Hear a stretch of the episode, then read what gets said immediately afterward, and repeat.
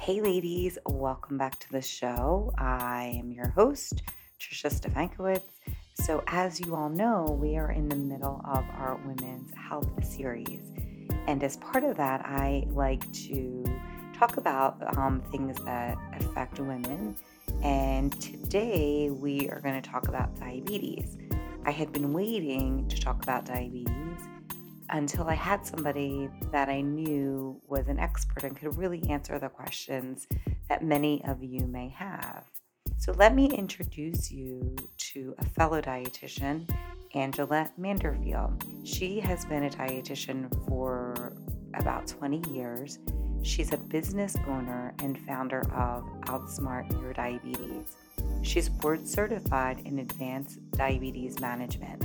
She received the Outstanding Dietitian Year Award for Alaska in 2018 and holds a master's degree in community nutrition from Southern Illinois University. Angela recently authored a book that you guys can buy titled Outsmart Your Diabetes A Step by Step Guide to Reversing Diabetes. Angela uses integrative functional nutrition to help clients restore their bodies to optimal health with a focus on food as medicine. She helps them to overcome obstacles with cutting edge nutrition and lifestyle changes so they can lose weight, stabilize blood sugar, and reclaim the time and energy to live full lives on the least medication possible. Angela coaches, motivates people on life transformation. The end result is a strong body, powerful mind, and amazing energy.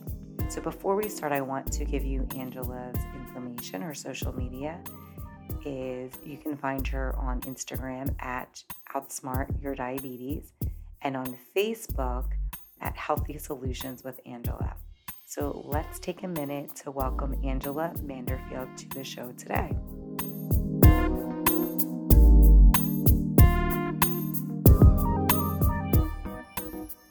Hi, Angela. Thank you so much for coming on the show today. We're really happy to have you here. I'm so happy to be here. Thanks for inviting me. We have so many questions for you, and I know that there's just so many things. So, can we start like, and I guess we can kind of drive it however you want it to go, but do you want to talk a little bit about diabetes just in general? I mean, however you want to talk about it, like what it is, who has it, and just kind of the gist of diabetes in general? Yeah, prediabetes and diabetes obviously are just becoming so rampant. And I think there's so many contributing factors to that. And I think probably some of the biggest ones that, you know, people always talk about, oh, well, people get, you know, they're not eating healthy food or they're not exercising enough. But I think one of the biggest contributors right now given the way our lifestyles are and what we've been dealing with the past couple years is stress stress can be so damaging to the gut bacteria it can seriously impact our hormones our insulin levels and i think that it's one of the more overlooked pieces when it comes to prediabetes and diabetes that's fascinating so then what happens with stress so if your body is it like I'm guessing then you're talking more about like chronic stress, not just an acute incident. It's it's chronic stress. What do you think happens with chronic stress that contributes yeah. to prediabetes? Yeah, I mean, just stress over time. So, if we just kind of think about what diabetes is to begin with. So, what happens is just kind of a basic rundown. Let's say we sit down and we eat our breakfast. You know, it has carbohydrates, proteins, fats in it. When those carbohydrates get into our stomach, those carbohydrates get broken down into sugar which is fine. That's normal. That's what's supposed to happen. But then the sugar is in the blood and eventually it needs to get into the cells. And that's where we start to have some insulin signaling problems. So sometimes the sugar's building up in the blood because our cells are being resistant. They're locking up the doors and they're not letting the sugar in. So even though our little pancreas is there pumping, pumping, pumping insulin like crazy, it just can't do its job because our cells are too resistant to it. so stress is that the yeah. stress that causes that? Well, well, the stress can cause that because when your stress levels goes go up, you have higher levels of cortisol. And what's interesting about that is when the cortisol levels go up, not as much insulin is released. And so our blood sugar tends to go up. So we just end up in kind of this bad situation where our hormones are all out of whack. We've got this sugar sitting in the blood. It doesn't know where to go. It, nobody wants it. and people end up feeling tired. They end up feeling lethargic. They can't think straight. And all of these things combined just start taking people down in, in a really, really bad path as far as just how they feel. Because then what happens when, like, you're stressed, you're overwhelmed, you're tired. What are you going to start drinking? You're probably drinking drinks with caffeine, which again can contribute to that high cortisol level. So it's just a really vicious cycle when it comes to diabetes and stress. Yeah. So what do you do? Then do you deal with the stress first or do you deal with the diabetes? What what usually happens?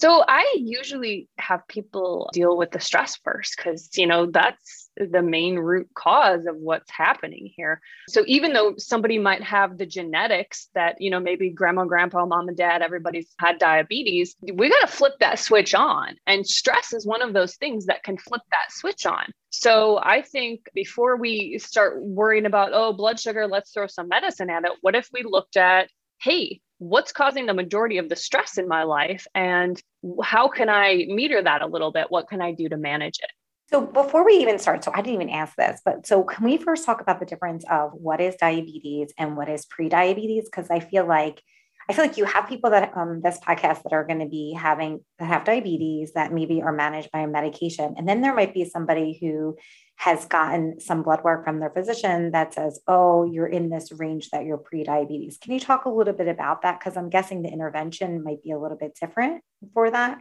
Yeah, so pre-diabetes is, you know, if we were just going to look at it from a clinical perspective, you got some labs drawn. If your fasting blood sugar came back between 100 and 125, that's one of the criteria that you would have pre-diabetes. And then the other one is there's this test that they do called the hemoglobin A1C test. And this test basically is just telling us how much sugar has been in our blood attaching to our little red blood cells over the past two to three months. And it, it's reported in a percentage. So if your if your a1c comes back between 5.7 and 6.4 that just tells us your overall blood sugar for the past two to three months has been elevated. And that's another criteria that can be used to diagnose pre-diabetes. Diabetes diagnosis obviously is just the 126 or higher fasting glucose and then an a1c above 6.4%. And then if you, you know, sometimes people get signs and symptoms of high blood sugar, like excessive urination, excessive thirst. And if any, if they ever get a random check over 200, you know, that's another way to diagnose. But the interesting thing is, is the way you prevent diabetes is the same thing that you do to treat it. Oh, uh, which uh, so, is what? Which is tell us all about it. Yes. Oh my gosh. So there's so many things, but I wait I, hear them all. do we have all day? We um, do. No. We can talk all day about yeah. as far as food goes, so that's usually what people ask me first about is food. And what I tell people to focus on is different than what they think they should be focusing on. So I tell people we need to focus first on fat. And I actually want you to eat it. So I want people eating healthy fats. The reason is, is because when you eat fat with your meal, it slows down the absorption of carbohydrate into the bloodstream, giving the body a little bit better chance to be able to deal with what's coming at it. Where, you know, have you ever eaten like cereal for breakfast? It's just a regular old cereal and milk, yep. and like an hour later, you're like starving, mm-hmm. right? Yep. Yep. Yeah. So that's a very different reaction that your body will get when you add a little fat or some protein to the breakfast. So if you had maybe like hard boiled egg and maybe some avocado and then maybe a bowl of berries. That's a nice balance. We've got a little protein, we've got a little fat, we've got a little fiber and carbohydrate. So it's a little mix of everything and it usually sticks with people longer. So, first thing, definitely eating healthy fats. So, I already mentioned like avocados. At every meal, you said, right? Every meal if okay. you can like do okay. your but it doesn't have to be large amounts but cooking with olive oil avocado oil you know our healthy oils making sure that we're having some nuts and seeds because those are just packed full of, of vitamins and nutrients particularly magnesium which we'll probably talk about in a little while but healthy fats are super important for helping to manage blood sugar and help people feeling full you know, because that's important. We want to eat a meal and we want to be good to go for a little while. We don't want to be starving again in an hour. And then the other major thing when it comes to food is fiber. So a lot of people are tempted to go on a severe low carb diet. Oh, they found out they have prediabetes or diabetes, so now they're keto or mm-hmm. paleo or, or let me give up all fruit because I can't have it because it, it has sugar in it. Bingo, exactly. So people they want to give up all of stuff, but it's not necessarily sustainable nor is it necessarily the right choice because carbohydrates, vegetables are carbohydrates. I think a lot of people overlook that. Even the non starchy vegetables, like our broccoli, cauliflower, those have carbohydrates in them. So, what it comes down to is choosing the high quality. And how you determine quality of your carbohydrates is based on the fiber content. The fiber feed that good bacteria, which pretty much regulates everything in our body. So we want to keep those good bacteria flourishing and we want to keep them happy. So, between healthy fats and fiber, those are the two biggest things that people can do to prevent diabetes and manage diabetes. That's great. That's so fascinating. So, then also there must be a connection with like the fiber is also helping your gut bacteria, which is then also helping diabetes. Is that is that happening too? Yes, absolutely. Like I love to talk about gut bacteria, and I will spare you you know, well, it's so details. fascinating. No, it's so fascinating. And all the research out is like even more fascinating about the connection. But uh, yeah. there's so much information with like disease states, and it's just, it's fascinating. I'm right there with you.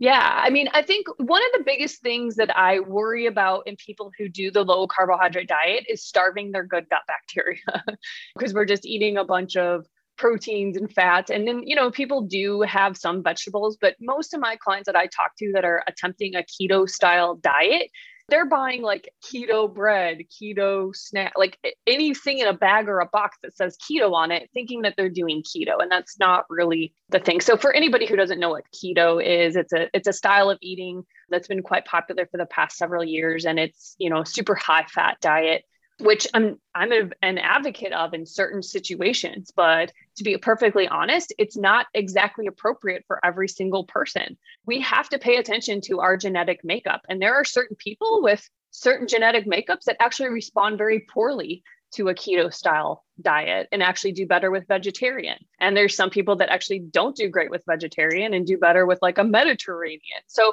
you know, I know I'm throwing out all these random diet names, but I my main takeaway here is that we are all individuals and we all have g- different genetic makeups. So to just say, oh, keto is the diet that's going to fix diabetes, well, I would beg to differ because we're all different and we we need to have different diets. So sorry, got on a tangent there. Back to the, the, the gut bacteria. If we're too restrictive in carbohydrates, then we restrict the food that that good gut bacteria needs. So it's really important to make sure that we're including like resistant starches. And these are the starches that feed the good bacteria in our stomach. And then those bacteria start to produce these little short chain fatty acids. And one of those happens to be butyrate. And butyrate is really important for our overall gut health because it helps to stabilize blood sugar, it helps to lower cholesterol, and it just helps to kind of he- heal the gut and, and keep it intact.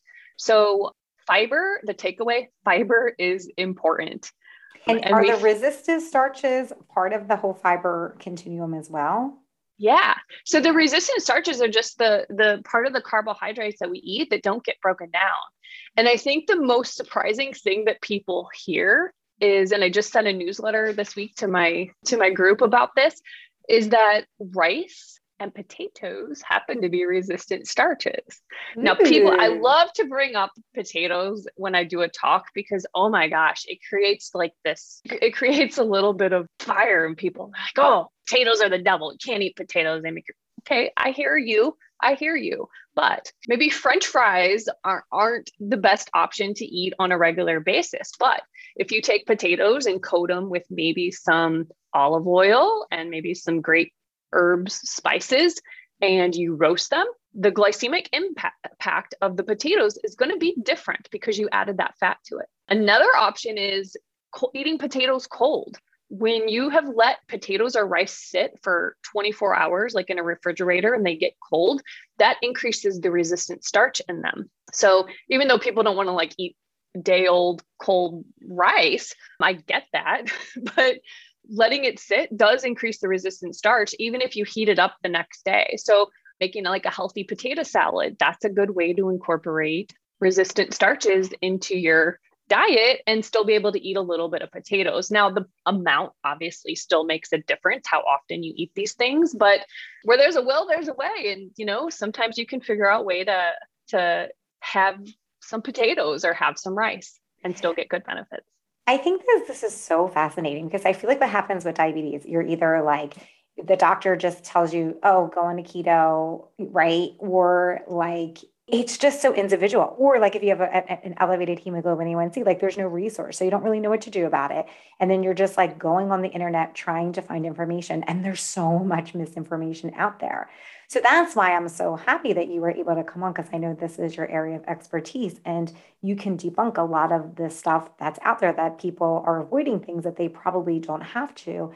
And it, I mean, and I'm sure it drives you crazy too that people are on all these restrictive diets that may be more harmful for them in the long run, depending on whatever their makeup is or genetic makeup. And then it's not sustainable. So, like, at least now you're talking about things that are individualized, which is why people would work with you, and that it's sustainable forever so that it doesn't become like this issue that never gets because that's what I think happens. It's so complicated that nobody ever really gets to like the root, or it just seems so hard. So then there's long term complications because their diabetes aren't controlled.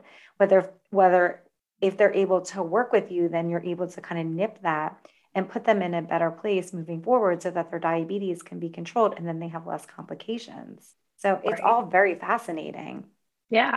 Yeah. And you know, I think with when with the doctors, it's not like I bet you if you talk to a doctor, they don't necessarily think keto is the end all be all, but you know what? They have like 30 seconds. Yeah, and they, they need an intervention. Tell, yeah, yeah, they, they tell the patient, well, and keto's what's popular right now. We know it does lower blood sugar a little yep. bit. So, you know what? Go do keto.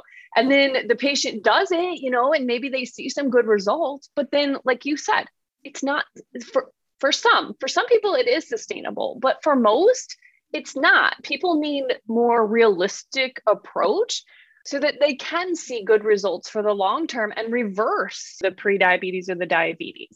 So that is an option of diabetes and prediabetes can be reversed. And absolutely. So pre-diabetes hands down, absolutely can be reversed. I use the word reverse slightly uh, cautiously with type 2 diabetes because I do believe it can be reversed. My mom has type 2 diabetes and she, her, she reversed hers. So I think that was pretty cool. She had a hemoglobin A1C in the mid sixes. She's okay with me sharing this. And, you know, she was able to get her A1C back down to like 5.2%, That's which amazing. is fantastic. So, like, it can be done but genetics do play a role. So when I say the word reverse, I don't mean like it disappears forever, never comes back, and you can go on with your life. Like you, there are certain things that have to be in place to continue that reversal. And there may come a point when, you know, those little beta cells that live on your pancreas that produce all the insulin, they get tired and maybe they can't produce like they used to. Diabetes is a progressive disease.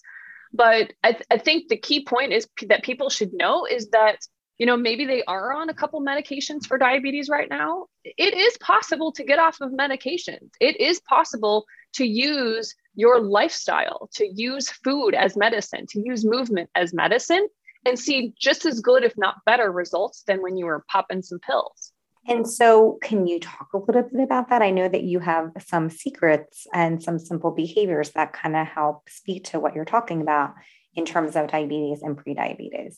Yeah, totally. So so in my book I I talk about the secrets and some of them are just super little basic things. So one of them is snacking. And the idea behind snacking is to not do it. so no snacking is the secret. Well, because the no snacking is is part of the secret. Because here here and let me just some people are going to get angry about this. It's it's another very controversial topic. But here's the thing people with diabetes back in the day were told, oh, you got a snack to keep your blood sugar even, you got a snack to keep your blood sugar up. And some of those people were on insulin at the time. And, and it was different types of insulin than what we have now. So for some reason that just stuck and now people do that and they're, they're just in a snacking state all day but there's a couple of reasons why that's not ideal so number one if you're snacking all day are you really getting the opportunity to get hungry are you really getting full like when it comes to your meal are you just eating because it's time to eat or because you actually need food so i'm a big advocate of mindful eating. Like yeah. feeling better when I'm done eating than I did when I started, and having hunger trigger me to want to start a meal. So sometimes when people are snacking too often between meals, they're never getting that hunger feeling. So they're never letting their body actually guide them and regulate them, saying, Hey, I'm hungry, give me a little food. And wow, I don't have that same gnawing feeling in my stomach anymore. So I'm feeling satisfied. I'm going to go ahead and move on with my day. So I, that's my main reason behind just a temporary snacking boycott. This is just to kind of give your body a chance to give you some of those signs and signals to say, I am hungry or I am full, I've had enough. So I think that one's really important. But there are so many secrets. I don't know that we'll even be able to get through all of them today. but I would say the second really big one with people is that E word, you know, that E word exercise. Mm-hmm. One that nobody wants to do. Most people hate it, but I think, yeah, I, I really do think that they hate it because there's this expectation that either I have to put on these clothes, I have to drive yeah. to a gym, I have to get all sweaty, you know, no yeah, like not like the daily stuff yeah exactly 150 minutes of movement a week helps manage diabetes and that might be like, I don't know, waking up in the morning, walking your dog for 10 minutes. And then when you get home, like dancing in the kitchen while you're making dinner. Like I do that all the time just for fun. I, am not doing it for exercise. I just like to dance. So, so I think a lot of people have this, this preconceived idea of what exercise has to be, but I'll tell you what it has to be. Number one, it has to be fun. And number two, you need to be getting something out of it. And a lot of people do notice when they exercise and they do choose something that's enjoyable or fun, they get more out of it. They feel like, wow, I feel energized from that session, not worn down. And over time, they notice their energy picks up on a regular basis because their blood sugar is more stable. So, and is that what exercise does for your blood sugar? It helps stabilize it? Exactly. So you remember earlier when we were talking about what diabetes is and we talked about the stubborn cells not opening up for the insulin to let the sugar in? Well, exercise is a basically walks in and just rips open the cells and says, "Hey, sugar's here, let it let it in." So it decreases insulin resistance. That is the most valuable priceless medicine that we have available to manage all of this is our exercise. If you were to take your blood sugar, like after you were exercising, what would that be? Would it be like elevated or would it be lower? It would be elevated because you're releasing it into the cells. Well, it depends. Okay. So if if you go and just do like a general workout, like you just maybe go to the gym and you take a a basic class, like I don't know, whatever class sounds good to you, just like a basic, like I teach Zumba. So I always talk about dance and Zumba. So let's say you go take a Zumba class, you go in there, you have some fun, you put some effort in, a little bit of sweating. It's just a good class. When you're done, you're probably going to see your blood sugar a bit lower. If you go to a weight class, like maybe it's an anaerobic activity where you're not using a lot of air, you're uh, squeezing, or maybe you do a high intensity cardio class, like maybe a spinning class, or maybe you're doing a race, like a 5K or something. Those types of events can sometimes cause blood sugar to go up temporarily. And the main reason behind that is because you can get a glucagon and adrenaline, which are these are hormones, you can get a release of those that can cause a spike in blood sugar while exercising. But in general, exercise is going to have a general lowering effect on the body. Sometimes people also see if they wake up in the morning and don't eat breakfast, if they exercise on an empty stomach, sometimes they'll see a spike with exercise as well for that same reason. Yeah. And so talking about that in like the morning time, what do you think about the whole, okay, we've been talking about like paleo and we talked about keto. What do you think about another fitness trend that I think we see with intermittent fasting? And so I'm guessing that you'll probably have different, it probably depends on if you're taking insulin and there's different things, but what is your, what do you think that does in terms of reduction risk for diabetes or prediabetes? So, most of my patients, I have them do a form of intermittent fasting called time restricted feeding. So that's I think that's the form of inter- intermittent fasting that most people are familiar with because most people will talk about doing the 16 and 8 where they don't eat for 16 hours and then they have an 8 hour feeding window. I usually start the majority of my clients with like 12 to 13 hour fast. And usually it's mostly while they're sleeping. So, what I'll ask them to do is I'll say, hey, eat your dinner. And then after dinner, call it quits, or at least three hours before you go to sleep, no food. And let's try to go 12 to 13 hours and see what happens with your fasting blood sugar. And over time, they start to notice, oh, wow, that makes a pretty big impact on my overall blood sugar.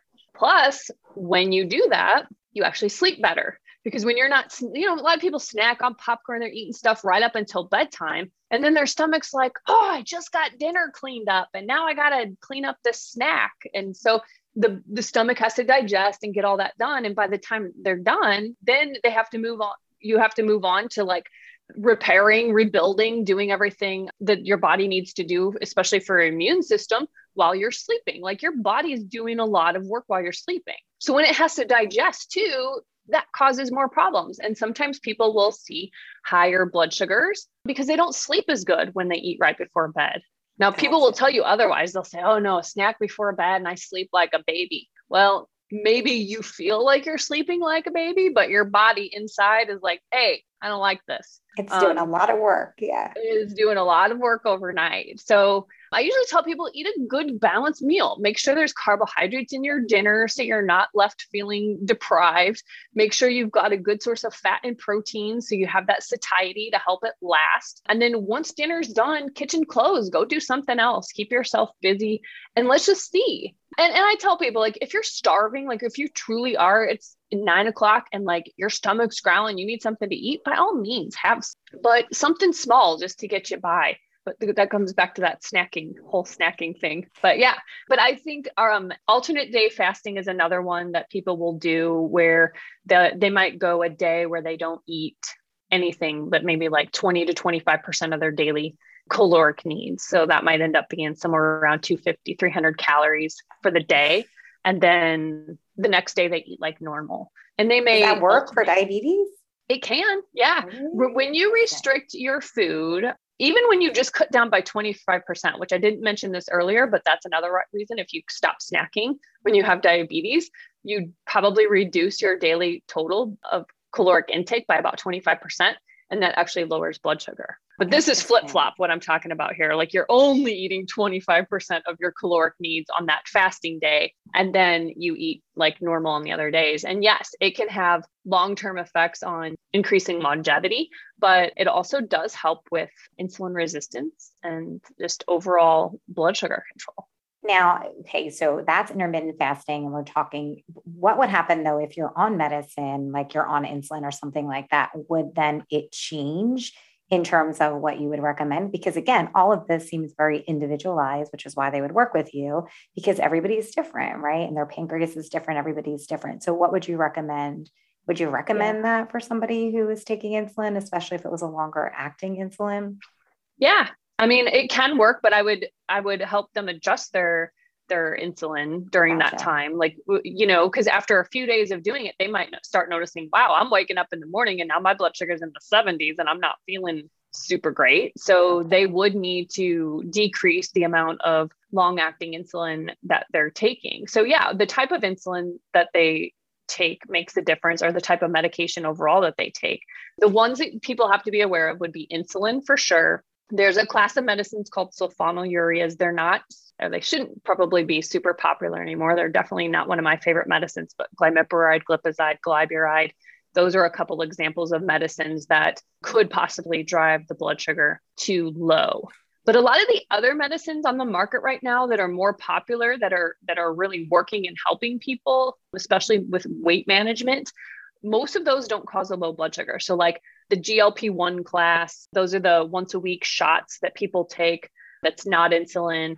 There's the metformin, which is super common medicine for diabetes. That's not going to cause a low blood sugar. I have seen it occasionally in certain people, but it's not, that doesn't typically cause low blood sugars in people.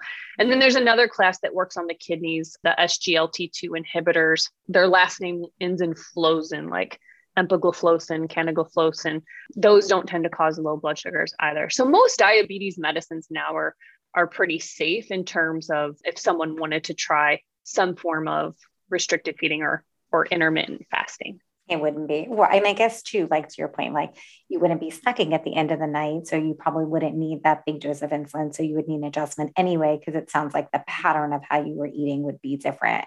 The composition yeah. and then also the pattern, which would make a difference.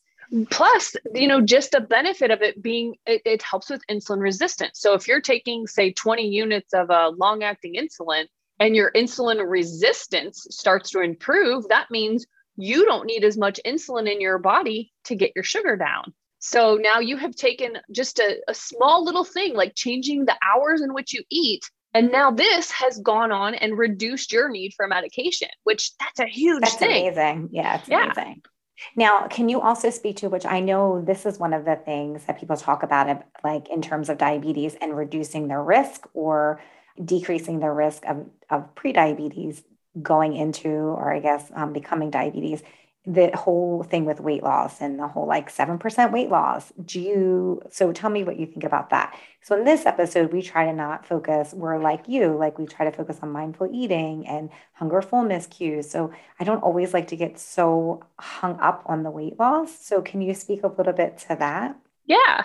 I mean, I think like in the studies, that's one of their ways that they measure if something is yeah. successful as they look at weight loss. And we do know like when body weight goes down, insulin, you know, the body isn't as insulin resistant. It, it uses things better, but it's definitely not the focus. Like when you start focusing on behaviors whether than the scale, the scale moving just happens to be a side effect. So, yeah. like when we work on sleeping better, when we work on moving our body better, when we work on giving ourselves the highest quality food that we can, you know, that's available to us, those behaviors start moving the scale just as a, as a bonus side effect. It's not like every day we get on there and we're talking about restriction and deprivation to get it down so that the blood sugar is better. It's actually these acts that we're doing that improve the blood sugar and as as our body starts to improve, it lets go of what we don't need. And awesome. that's how people lose the weight. Yeah, it's amazing because it all ties together. It's it's the stress, it's the like again, like all the things like the self-care, the physical activity, all of that. And it seems like then the end result would be that you're diabetes. Because that's the thing is like I've heard people that lose weight, but then their blood sugar numbers or their hemoglobin A1C are still elevated because they're probably not doing the whole approach, right? Like it seems like you need to, the hormones are going to play a big a part in this. And it sounds like the stress is something that, and I'm guessing sleep is something that plays into that as well, right? Oh, you're exactly right. Because the less sleep you get, the less insulin is released because you're have higher cortisol levels. And then it's a vicious cycle because cortisol, that's what wakes us up in the morning. That's supposed to keep us awake. So by the end of the day, if we've had cortisol like just surging all day long, we feel tired and wired. Like we want to go to sleep, but we can't go to sleep. And then again, that starts this problem with sleep deprivation. It impacts our hunger hormones, our leptin and our ghrelin. And those when those get out of whack, then we want to eat more. And then when we eat more, we're putting out more insulin, blood sugar is going higher, and it's just this. It's oh just my this gosh. vicious cycle that you it's, can't get out of. Yeah. Exactly. Yeah. Exactly. So so sleep is one of the things too. Well, so I'm so happy that you yeah. mentioned that because it is more based on the behaviors of all the different things as opposed to like, let me just restrict this one thing. And by the way, by doing that, you're probably reducing the foods, the fiber, the higher fat food items that are going to make it the higher oils and things like that that are going to actually help diabetes in the long run anyway. Yeah. And sleep is underestimated too. Like uh, when my patients ask, well, what's more important? Should I get my sleep or should I wake up early and exercise? And they're always surprised by my answer. My answer sleep. is sleep. You need to sleep. I just did an mm-hmm. episode on sleep. So I am like a chronic insomniac, right? So I started doing all this research on sleep. And then I was like, oh my God. And it's like, it's like devastating the impact that it has. I didn't yeah. even, and so I, I didn't even think about it like in terms of the, with the diabetes risk too. So it's, it's huge. Yeah, definitely. Now, what do you think of all the different sugar alternatives? Because I feel like that's something that people ask me all the time that I am not, you know, a professional that knows as much as you do when it comes to diabetes. So, what are your thoughts on that? Yeah, this is another super controversial topic, and I'm happy to share my strong opinion on it. Please do. so I do not love artificial sweeteners. You know, there were some studies done a while back that says, hey, even when you have artificial sweeteners, because there's no calories there, anytime the brain senses that something's sweet, it's like looking for the calories. And then it's causing people to want to eat more. And, you know, so there's that piece. And that's and that's that study and that information has been out for a while. But I think more recently, we now know that number one, artificial sweeteners can cause a spike post meal. And number two, they damage the gut bacteria. Your poor gut bacteria, we want them to flourish, like not getting enough sleep, too much stress, eating too much sugar. Now, when we try to cut the sugar and we try to you use artificial sweeteners, that's damaging the gut bacteria too. So there's a lot stacked against that gut bacteria, and we got to do everything we can to protect it. So I tell my clients stay away from artificial sweeteners. That is not a place that we want to go. And by artificial, you know, like some of them are saccharin, sucralose, the ACE K. I would say two that are not artificial sweeteners that are okay for now. I always say for now because the research is constantly changing. so I'm not going to tell you, oh, these are perfectly safe and these aren't because, you know, things could change. But with the data that we have for now, monk fruit and stevia leaf extract, we those don't seem to be having a huge negative impact at this point. So I always like. Wait, what about the sugar alcohols? Because I feel like that's another oh, one oh, that people. Yeah, so sugar about. alcohols they actually do have some impact on the blood sugar but you know about half of them that you eat are not completely absorbed. And these can actually be helpful like just so like the maltitol for instance that can actually in help, help improve the bifidobacteria in the gut. Mm. we don't have a ton of data on all the different types and how they impact but at this point sugar alcohols seem to be okay. The only concern there is like a lot of people will go out and get like a bag of sugar free candy and be like oh it's sugar free it's a free for all and it's not because then you eat the whole bag and now you have diarrhea for yeah, a while because right, it can have a yeah it has a laxative effect. So so that's something to keep in mind. And even like the xylitol they make that that gum that you can chew like after a meal. It helps prevent cavities. So you know i think that's promising as far as sugar alcohols go. So just you know pay attention. I think all in all it comes down to if you're going to use monk fruit stevia sugar alcohols moderation, which I hate that word to be honest, but just go easy on it. It doesn't have to be something you're doing in large quantities every day. Like we even know you eat too many carrots, you turn orange, right? The carrots are a good thing, but you know, there can be too much of, of a good thing. So just kind of keep that in mind. What about the erythritol? Because don't people, I feel like people use that with the intermittent fasting. That is the same thing, just in moderation. Yeah. Yep. Any of those words ending in the, OL, OL, uh, like the mannitol, sorbitol, xylitol, erythritol. Yeah, those are all different types of sugar alcohols. And then what about if somebody has diabetes, like takes medicine for it? Would you also tell them that they can have like the monk fruit and the stevia? They would be the two things and not to do like the saccharin and the, the acetylsulfame K and all that kind of stuff and the sucralose, you would say to, to yeah, anybody yeah. and everybody. I have that opinion whether someone has diabetes or not. Okay. Stay away from the artificial stuff. Use the the more whatever we would say natural, like the monk fruit stevia, and in moderation. Sugar alcohols in moderation. But remember, like sugar begets sugar you know? The, the more sugary sweet stuff we eat the more sugary sweet stuff we want. So just kind of keep that in mind and then what about I feel like I get a lot of questions now about this these continuous and I know I've kept you for so long so I'm going to try to wrap it up for you but the continuous glucose monitoring so I feel like that's something that everybody's doing now these these like devices that can help kind of see what your blood sugar is. What are your thoughts about them for somebody who has prediabetes or diabetes? Yes, I'm obsessed with them. I love to see the data. I love it. But I know, but, how I, do you get them? And then what do you do? So what is your thoughts about all that? Okay. So let's let's first start with prediabetes because I do have a slightly different opinion. So prediabetes, you know, if someone's blood sugar is not that high, their their data is not going to be that exciting. Well, like that's why I don't understand. What's not that high? Yeah. So normal somebody who doesn't have diabetes, most of the time their blood sugar is probably going to be under 100. You know, it might have a little yeah. blip here on there on the screen. So that's why I think it's kind of silly when someone who doesn't have diabetes at all puts one of these on because it's not it's very uneventful for for lack of a better word. But pre-diabetes, so when someone has pre-diabetes and we're starting to see some issues with blood sugar, it can be a useful tool. It really, really can be. But I will tell you, I have had some people with pre-diabetes get a little obsessed with it. Like it starts leading them down a path of restriction and deprivation. So I think if you slap one on and you can just kind of look at the big picture, like observe, like, wow, I'm just collecting some information. Wow, that's very interesting what happened here. It can be a very educational experience. Like, for instance, I remember during like election time, I had a client, she had pre-diabetes and she was wearing one and she was watching one of the debates and her blood sugar spiked at least 50 points oh during God. a debate. Like it just from stress. Oh, from the stress. Stress. It was hmm. stress. Yeah, she hadn't eaten anything. So it was like, whoa, that was interesting. So like that was good for her to know and good for her to see. But I don't have people with pre-diabetes continue it forever.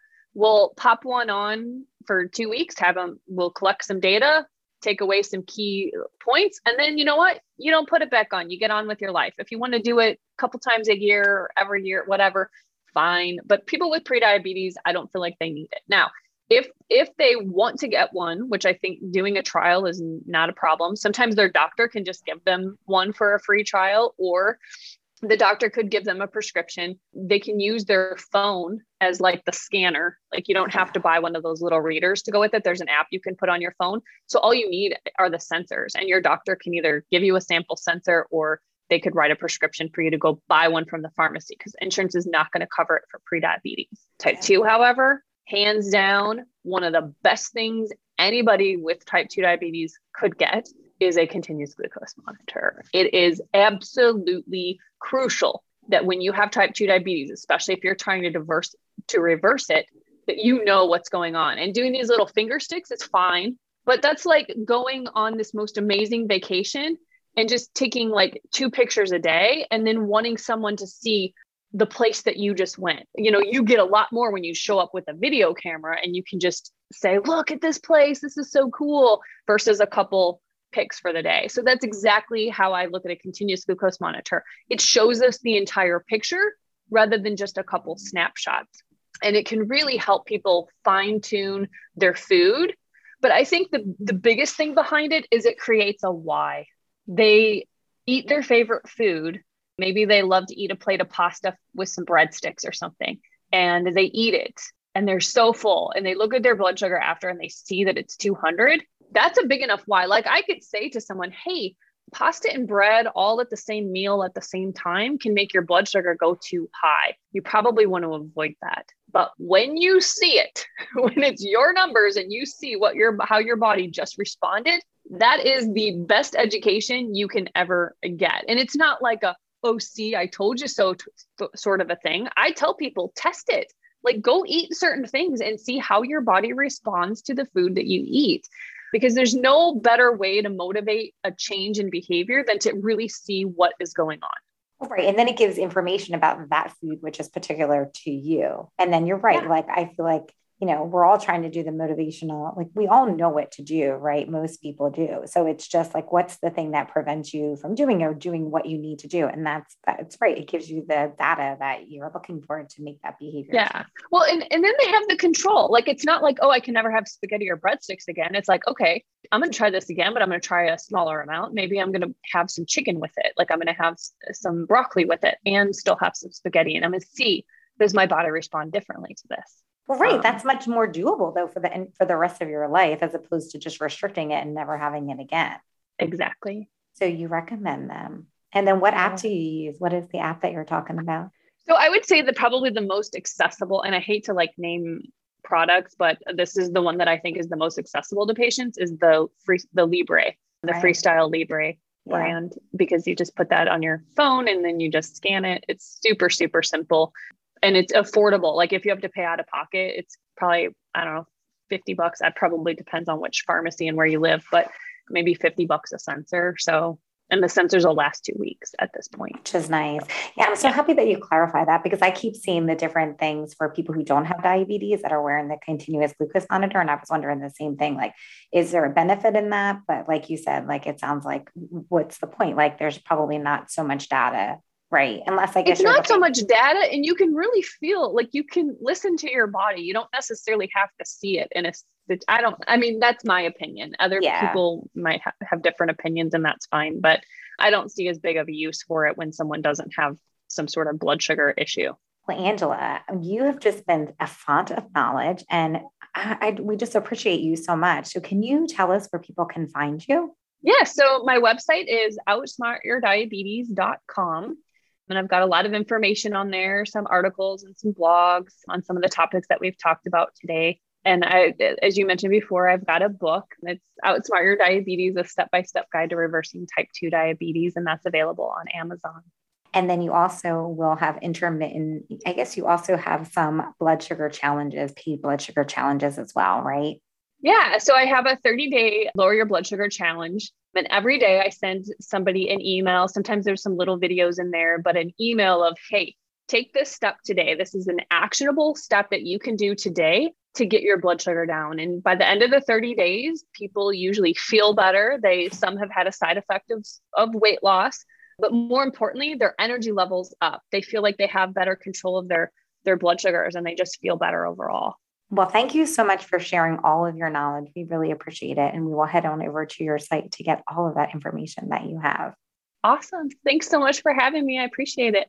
You are so smart. Wasn't that great? Thank you so much angela for coming on the show.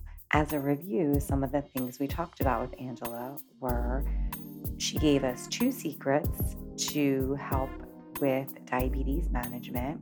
We talked about stress and the effect of diabetes, as well as sleep and its impact on diabetes.